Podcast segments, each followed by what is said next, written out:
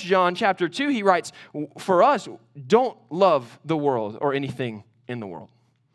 And this is why context is so important when we read Scripture. Context is so incredibly important uh, because what John has just finished doing in this book of First John, he's just finished telling us that, hey, it's our command uh, as followers of Jesus to love people. Like he, he literally says in uh, chapter 2, verse 10, he says, Whoever loves his brother abides in the light. And in him, there's no cause for stumbling. Like we're supposed to love the people of this world. So, what is he getting at? Well, the Greek word that's used here is the word cosmos. Cosmos. And, and that can mean a couple of different things. Uh, first of all, the word cosmos can mean uh, like the people of the world, like all of us, all of the people who have been created by God in the image of God, uh, that is oftentimes referred to as the world. So is the case in John chapter 3, verse 16. When the Bible says, For God so loved the world, it's God so loved the people of this world that he sent his only begotten Son to die for us. But cosmos can also mean something different. It can also mean the patterns and the values of this world that oppose the things of God. We, we read in uh, Romans chapter 12, verse 2, Paul writes, Do not be conformed to the patterns of this world but be transformed by the renewal of your mind. That's, that's that word cosmos used there in the language that it's used here in First John. Uh, John is telling us we cannot fall in love with the patterns and the values of this world because they run contrary to everything that Jesus uh, teaches us and, and that God has for us in His Word. You know, if you think about uh, the, the world and the, the systems of this world, they, they really do. They run in complete opposition to the things of God. Like when it comes to ambition, right? When it comes to like accomplishing your goals, the world would tell you, man, follow your heart, follow your dreams. But, but scripture says in the book of Jeremiah, the heart is wicked and deceitful above all things. Who can know it? Uh, the world would tell you uh, about, uh, you know, like your, your, uh, your sex life. Hey, if it feels good, go for it. Like, that's the way to go about it. And God's word says, no, no, no. That is absolutely not my plan. Just because you desire it does not mean that it's good for you. My plans and my desires for you are best. And so, uh, what John is getting at here is that we as believers, we are called to love the people of the world while rejecting the systems of the world. And, here's why he says that. Uh, the reason is found in the very next statement. He says, if anyone loves the world, the love of the Father is not in him. If you love the world, the systems and patterns of this world that oppose the things of God, then the love of the Father is not in you. And the reason why, as believers, that, that he tells us not to love the things of this world is very clear. He says, because to love the world is to reject God. Now, that's a pretty bold statement. And it's a statement that we have to talk about uh, tonight because there's this, there's this cultural Christianity thing that has that man i see it so prevalently here uh, in, in our culture today cultural christianity has really done us a disservice by causing us to think that a verse like this that says if you love the world you reject god it, cultural christianity has caused us to think that verses like that are just an exaggeration like it would cause us to look at a verse like that and just read past it and go, okay, I mean, that sounds good. That's great. Uh, I, really like the, the, the sentiment behind it, but I'm just going to keep on going. Like they literally make it seem as if you can have one foot in each camp. Like you can have a foot in the, the camp of the things of God and uh, following Jesus, and you can have a foot in the camp of the world. And I truly believe that cultural Christianity has put us in a place where there will be a disturbing number of people who come to the end of their life. And Jesus looks at them and says something along the lines of, Why should I let you in? And they go, Look, Jesus, look at this foot. Like, like I'm half in, I, I was in for you. And they think that that's going to be the thing that gets them into heaven. And my fear is that that is not going to be the case at all. That for those people who, for them, Christianity was just a label, that they're going to one day get to the end of their life and realize, man, I did not have this Christianity thing. I did not truly know what it meant to follow Jesus. Now, when I, when I say cultural Christianity, I, I mean this trend of identifying as a Christian but refusing to live like one. Uh, like today, Christian has, like that word Christian has become more of a label than a lifestyle. You know what I mean? Like it, it has become something that we just identify as. Why? Well, maybe because like we're in the South and we're in the Bible Belt. And so when you're in the South and you're in the Bible Belt, man, everybody's a Christian, right? We all go to church. You know, a lot of people go to church and they do things like, you know, that, that church and that Jesus would tell them to do. Uh, but the problem is that, it, like, we have to understand if we go to church and we sit there and think that going to church is the thing that's going to make us a Christian, we're so wrong. Like, going to church and sitting in a church doesn't make you a Christian any more than going and sitting in a McDonald's makes you a hamburger right? It does not work that way. That is not how it goes. And there are a lot of people that carry the label of Christian for whatever reason whether it's acceptance or I want to put it in my Instagram bio, whatever the reason is. But Jesus is not Lord of their life. I'm telling you, cultural Christianity. Eh, it, it has done a, such a disservice, and I truly believe it's going to be the cause of, of one day a disturbing number of people who live with one foot in one camp and one foot in the other, coming face to face with Jesus only to hear the words, Depart from me, I never knew you. That is a, that is a big deal. So either you love God and you reject the things of this world, or you reject God and you love the things of this world. You can't have two polar opposites at the same time. And so you might ask, well, how do I know if that's me? Like, how do I know if I'm one of those with one, like a one foot in one camp and one foot in the other? How do I know if I am a victim of this cultural Christianity thing? Well, I have a couple questions that I want to ask you. Do you tolerate or celebrate ongoing, unrepentant sin while claiming to follow Jesus? I didn't say, do you have habitual sin in your life? I said, do you tolerate unrepentant sin while claiming to follow Jesus? Like, like are you, do you live a sinful lifestyle without any sort of, uh, uh of conviction or any sort of, uh, any sort of confession? Do you look for ways to, tr- to twist Scripture to accommodate to the messages of culture?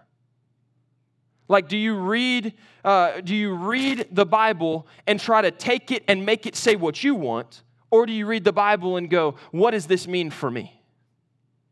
Do you believe that there are other ways to get to God outside of Jesus? Jesus is very clear in John chapter 14 I'm the way, the truth, and the life. No one comes to the Father except through me. Are you more concerned about religious activity than a relationship with Jesus? Or do you choose a church based on any or all of the questions that I just asked? Questions to consider. I, I, mean, I'm telling you, this is something that I see so prevalently. And, and as a pastor over college students, it terrifies me that there are students that live under the impression that they are followers of Jesus and, and that they have it all together. And, and it terrifies me that those students will one day cross into eternity and Jesus would look at them and say, Depart from me. I never knew you. Christianity is not a name tag that you stick on yourself to let others know where you stand. It's not just insurance for when you die uh, that, so that you will get into heaven. It is a relationship with the God of the universe that should change everything, not just about the way that you live, but should change everything about who you are.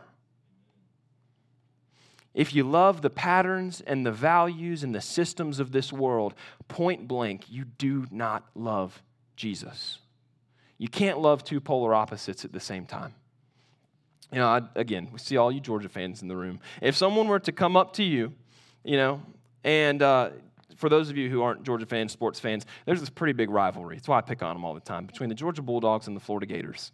And so, if someone were to come up to you, a fan of one of those two teams, one way or the other, and uh, they basically tell you, "Hey, you know, I, I'm kind of in the middle. Like, I love the Georgia Bulldogs, but I also love the Florida Gators. And when that big world's largest cocktail party thing comes around, uh, man, I kind of hope they both win. Like, you would look at them and go, Are you crazy? You can't stand over here and at the same time love what's going on over there because they're polar opposites. We aren't friends. You see how that works, though? You can't love two polar opposites at the same time. You can't do it. To pledge allegiance to one side is to declare opposition to the other.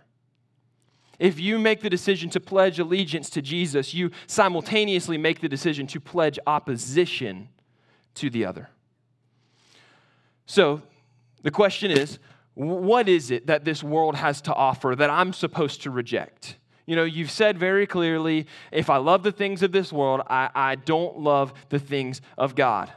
But what is it that this world has to offer that I'm supposed to reject? Well, John is very clear here. Let's keep reading in verse 16. It says, For all that is in the world, the desires of the flesh, the desires of the eyes, and the pride of life is not from the Father, but is from the world. We have an enemy that wants nothing more than to get you to fall for the things of this world. He wants you to chase things that you can never catch. And here's the thing about our enemy, y'all he's crafty, but he's not creative. Like he's crafty. He, he, he, uh, he can throw some things your way, but he is not creative in the slightest. He's been using the same three tricks from the beginning. And, and what I want to do tonight is I want to show you the, those three things. Really, like, uh, so are there any fishermen in the room? Any, anybody who likes fishing? A few of you? So I don't understand y'all. I'll just put it, just go ahead and lay it out there.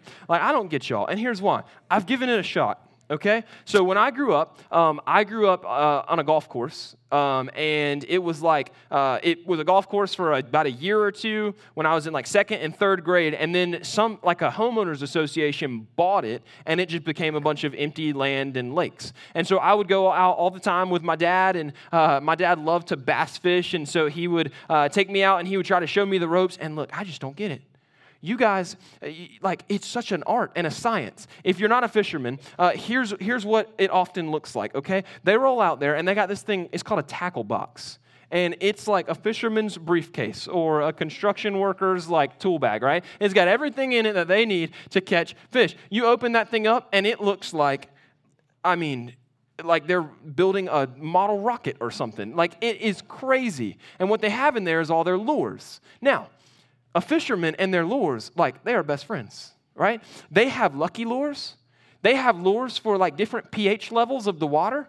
Like, man, the sun's the sun's about here in the sky. Uh, it's about 72 degrees outside. I think I'll go with like the double frog spinner bait. You know, like they have all these crazy things that they will use. It, eh, like depending on whatever variations it is, they will throw these different lures in the water, and that's how they do their thing. And I don't get it. Never have. Here's the thing about the enemy he's only got three lures. Like his tackle box is empty. He's got three lures, and they come in different shapes and sizes, but at the end of the day, there are only three the desires of the flesh, the desires of the eyes, and the pride of life. And what I want to do tonight is I want to explain what these things are, uh, but I want to show you the lack of creativity that the enemy has. Like he's literally been using these same tactics since the garden. And I want you to, I want to help you uh, recognize these lures in your own life uh, so that you won't take the bait when he throws it your way. All right, so what I want you to do is I want you to turn in your Bible to Genesis chapter 3. Genesis chapter 3. So, as you're turning there, what's going on here in Genesis chapter 3, uh, God has just created man and woman in his own image. He's created Adam and Eve, and he's uh, basically given them a mission to subdue and cultivate the earth. Not only has he given them a mission, but he's also given them a rule. And that rule is that they are not to eat from the tree of knowledge, and uh, uh it's a tree called uh, the tree of knowledge of good and evil. He, he says, You can eat from any tree in the garden, but you cannot eat from this one specific tree. And so we pick up here the, the enemy, Satan, is about to come on the scene, and he's about to use those same three lures that we talk about uh, in our passage tonight. So in uh, chapter 3, verse 1, it says, Now the serpent was more crafty than any other beast of the field that the Lord God had made. He said to the woman, Did God actually say, You shall not eat of any tree in the garden?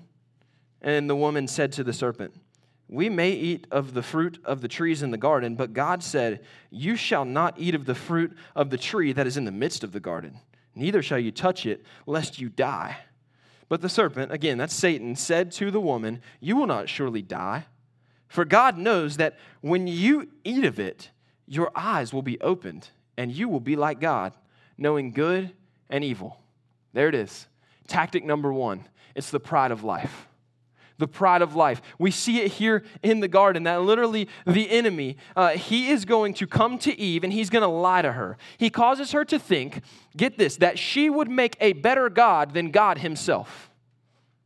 And, that, and that's what the pride of life is. It's when we are deceived into thinking that we would be a better God for ourselves than God would be to us. When we're deceived into depending on ourselves for life.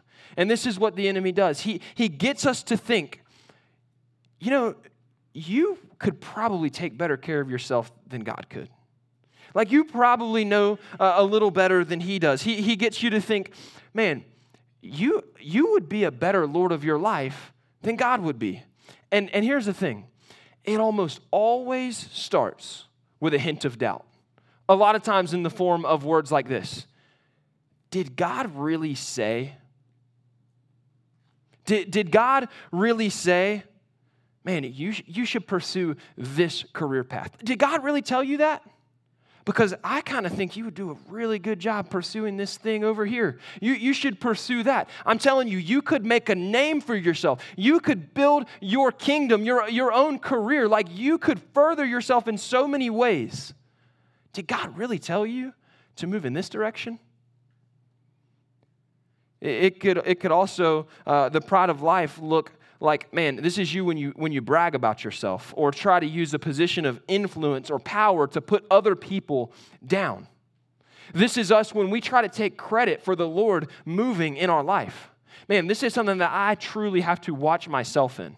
Um, with, with, all that's going on with Revive um, here at UNG, like I all the time catch myself thinking our leadership team is they are incredible. We have the best leadership team on the planet. And, and it's true, we really do have the best leadership team on the planet. But here's the thing what I often find myself doing is crediting the success of this to them.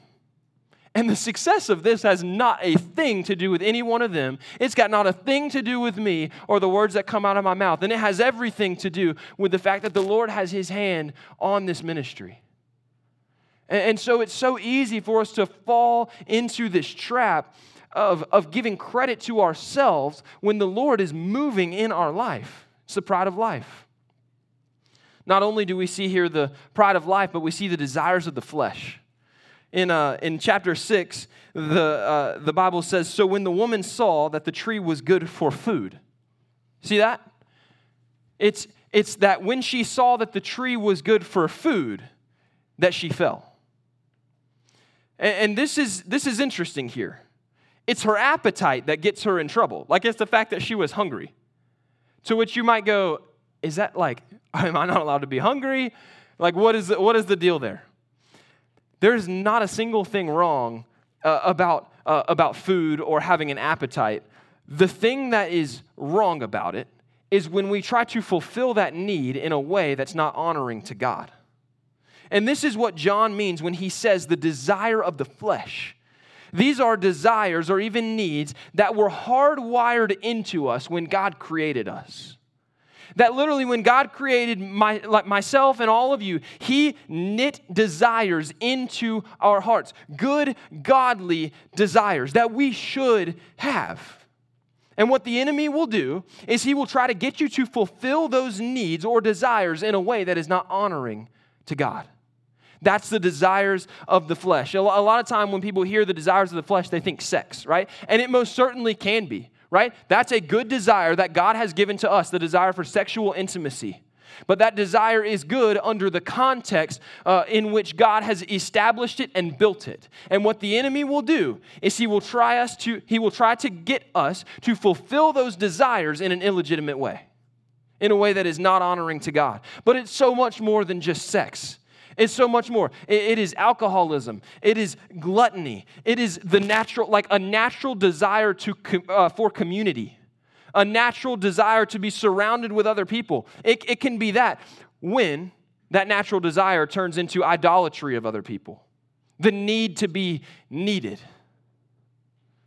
It can, it can be our natural desire for meaning and worth. Like that's a, that's a desire that God gave us, that He hardwired into us, the desire for meaning and, and worth. But it becomes the desires of the flesh, it becomes sin when we try to fulfill that desire through the things we post on our social media or through the way that we dress. The desires of the flesh. The enemy wants us to pursue legitimate things in an illegitimate way. We see in the end of verse 6 the desire of the eyes. After he said, when the woman saw the tree was good for food, he says, and that it was a delight to the eyes. The desire of the eyes. The tree was desired to make one wise. That's what it says in verse 6. The desire of the eyes is the pursuit of that which we do not already have. It's pursuing something that we don't already own. And this way often manifests itself through the endless accumulation of stuff. Like, I need more stuff. We want the best, we want it quickly until it wears off, until the, the newness goes away. And then we want something that's better that we can get quicker. It's like it, it's this constant cycle. It's like uh, moving on a hamster wheel, like moving, moving, moving, not getting anywhere. The enemy is crafty but he's not creative. The desires of the eyes, the desires of the flesh, and the pride of life. These lures have been around since the garden. He, he still uses each and every one of them today. And he knows that if he can get you to pursue these things, even if it's just every now and then, like even if every now and then he can get you to slip up, if he can get you to make the decision to pursue the things of this world, then he wins. Why? Because you can't love the world and God at the same time. You can't do it.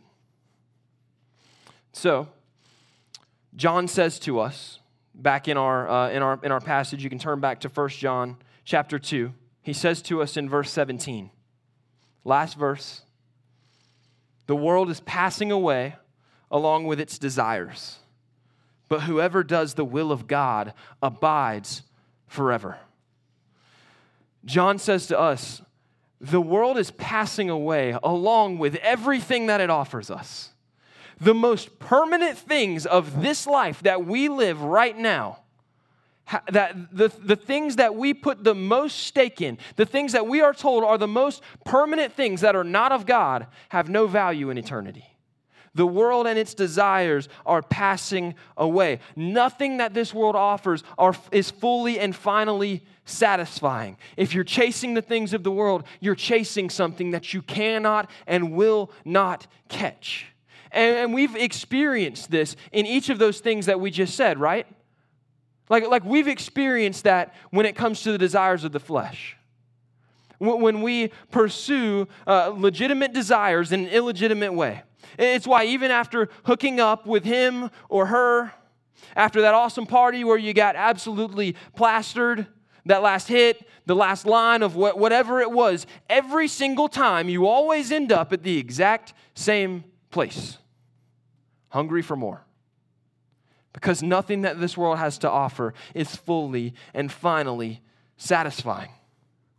When we try to fill our appetite with the wrong thing, we will always be left hungry for more. Don't chase what you can't catch. So you might ask, what's the answer? Because in a, in a lot of churches, uh, what, what you might hear, ho- hopefully not, but what, what I think a lot of times we almost like contort uh, God's word into hearing or contort the message of whoever's speaking into hearing. We, this is the point in the message where we go, okay, I hear what you're saying. My job is to try harder.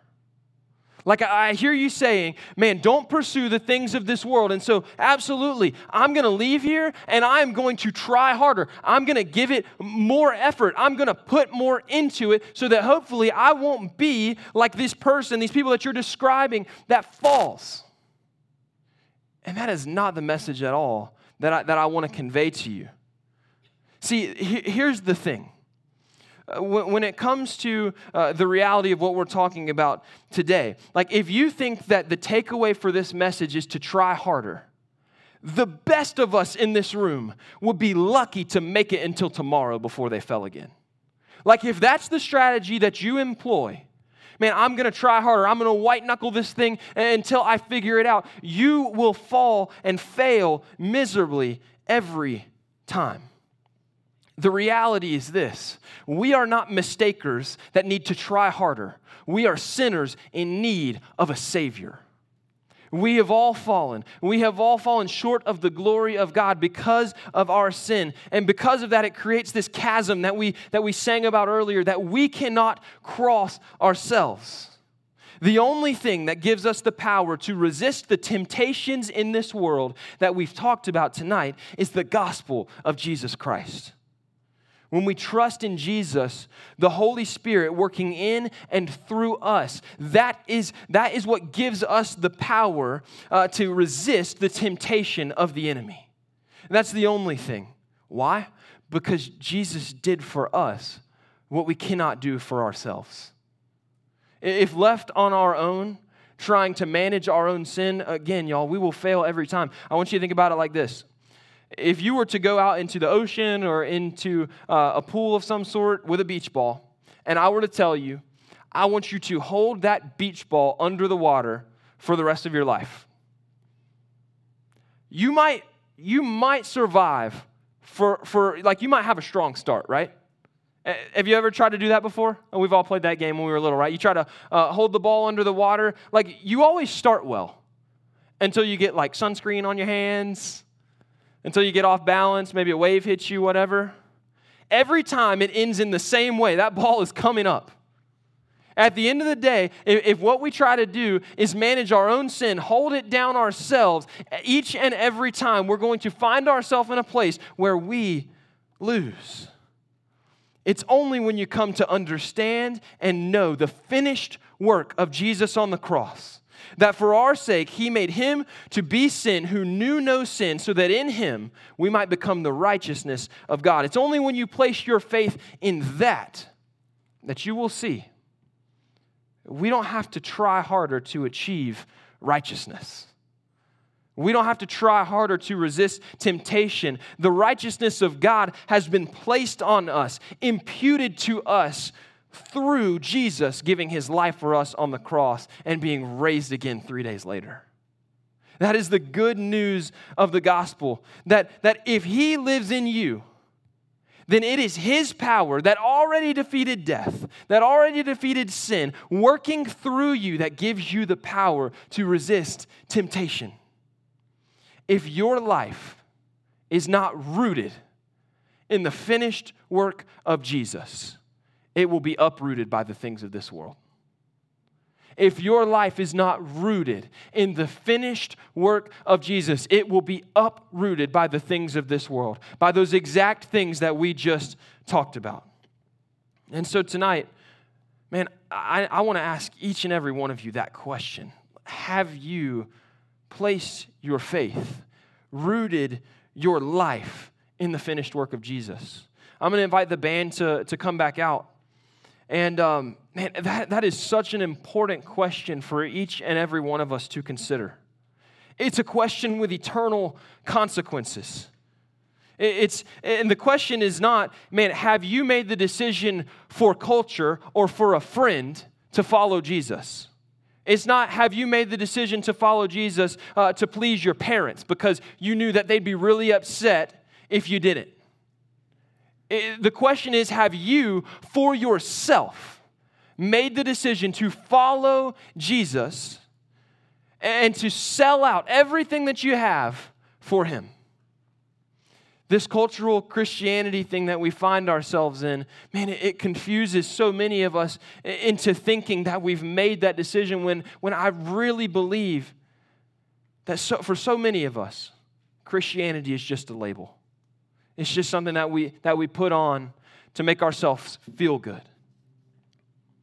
If your life is not rooted in the finished work of Jesus, it will be uprooted by the things of this world. You will chase after that which you cannot catch. My question tonight is this Do you know Jesus?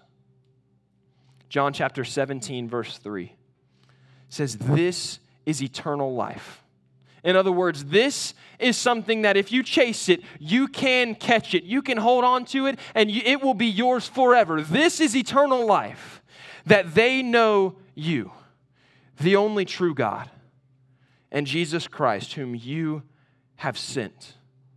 Do you know Jesus? If you build your life on temporary things, that's all your life is going to be, is a temporary thing the only life that will last forever is one that is lived, sold out for, following Jesus with everything they have. Do you know Jesus? Have you made the decision to place your faith in the work that He accomplished on your behalf on the cross? He gave His life for you, defeated sin and the grave for you. Do you know Him? And so, our band is going to lead us in a time of response. And man, if, if you do know him, if you have made that decision, we're going to sing a song that is, you are going to absolutely have every opportunity to tell Jesus how much you love him and how thankful you are for the sacrifice that he made on your behalf. And so, man, if you have made that decision, I want you to sing this next song at the top of your lungs. But if you haven't, I want you to seriously consider that question tonight. I want you to seriously consider it. So, what I want to do is, I want, I want all heads bowed, all eyes, all eyes closed across the room, nobody looking around. And I just want the opportunity to pray for, uh, for some of you in here. And here's how I want to do it.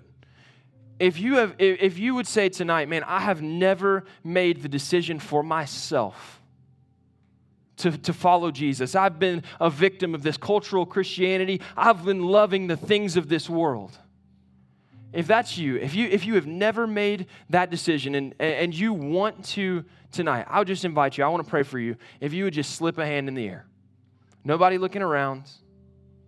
Nobody uh, and nobody nobody judging you man, if, if there's anybody in this room, this is the greatest decision that you can make in your entire life. I saw those hands. I see them. Praise the Lord. Anybody else? Awesome. Well, listen, I want to I want to pray for you guys, and uh, what what I want to invite you to do is, is take a bold step of faith as we sing this next song. I want to invite you to slip out to the back of the room. We have some leaders back there that would love to talk you through what that decision looks like. Man, they, they would love to have a conversation with you about what it looks like to place your faith in Jesus. So I want to pray for us. And, and those of you who, who, man, you have made this decision, I want you to sing with everything that you have and celebrate the fact that Jesus gave his all for us so that we could give our all to him. Let me pray. Father, thank you so much for tonight. Thank you for, for those that have made the decision tonight, Lord, to cross from death to life. Uh, Father, I pray that they would not hesitate once this music starts to slip out to the back of the room.